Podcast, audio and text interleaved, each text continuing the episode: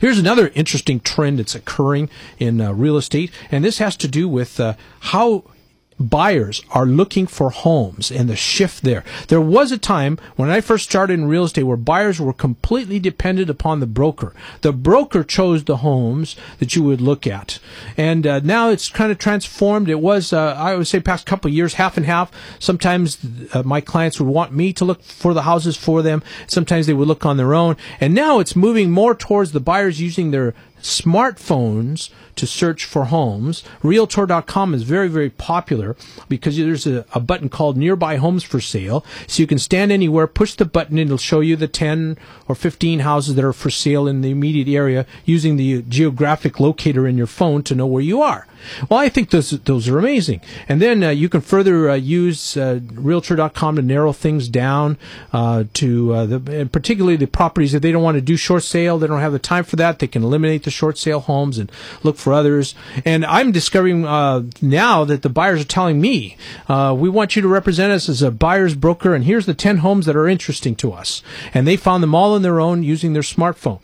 Well, a study, a recent study showed that there's two kinds of smartphone users the iPhone type user and the Android type uh, user. And it, uh, the study discovered that the iPhone users tended to buy more expensive houses. And the Android users um, bought less expensive houses.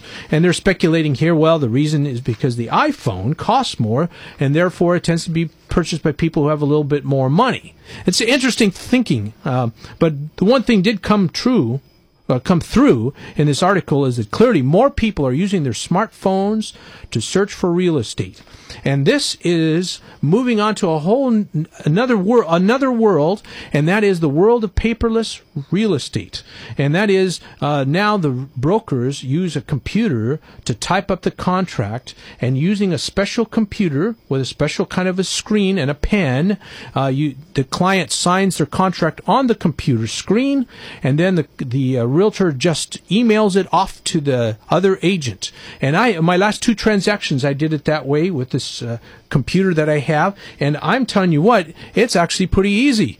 I, I like it, and my clients, you know, they're a little apprehensive about signing a computer screen versus uh, signing a piece of paper, uh, but they're starting to get used to it because you go to the grocery store and try to buy something with a you know debit card, or credit card, or whatever, and guess what? You got to sign on a screen. You go to uh, uh, the hardware store and buy something on your credit card, you got to sign on a screen, and that's where we're headed in real estate. Uh, what do you think?